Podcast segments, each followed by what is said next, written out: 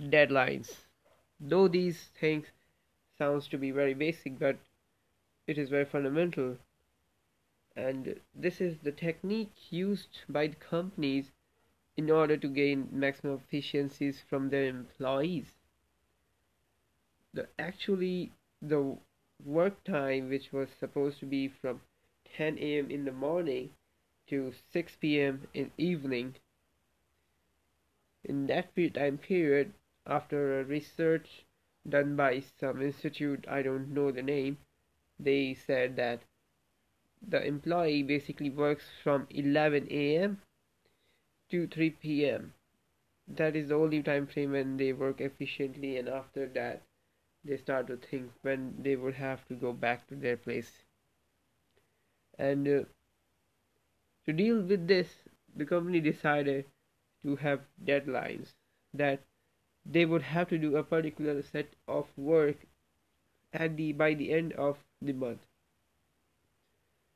So you must be thinking how it is beneficial for us.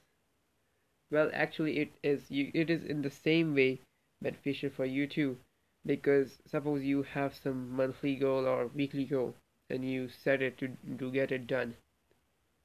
Then now you know that you have to complete your work either in one week or the time frame which you have decided.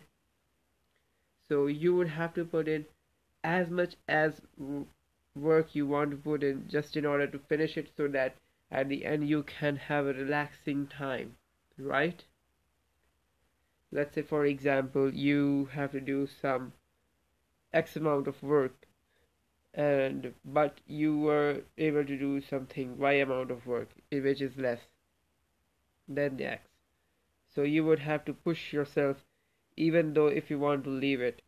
But when you have deadlines and you just complete your work then you can have some free time or you can say your time after doing it. So that's why it's very important to have deadlines. So with all that said see you tomorrow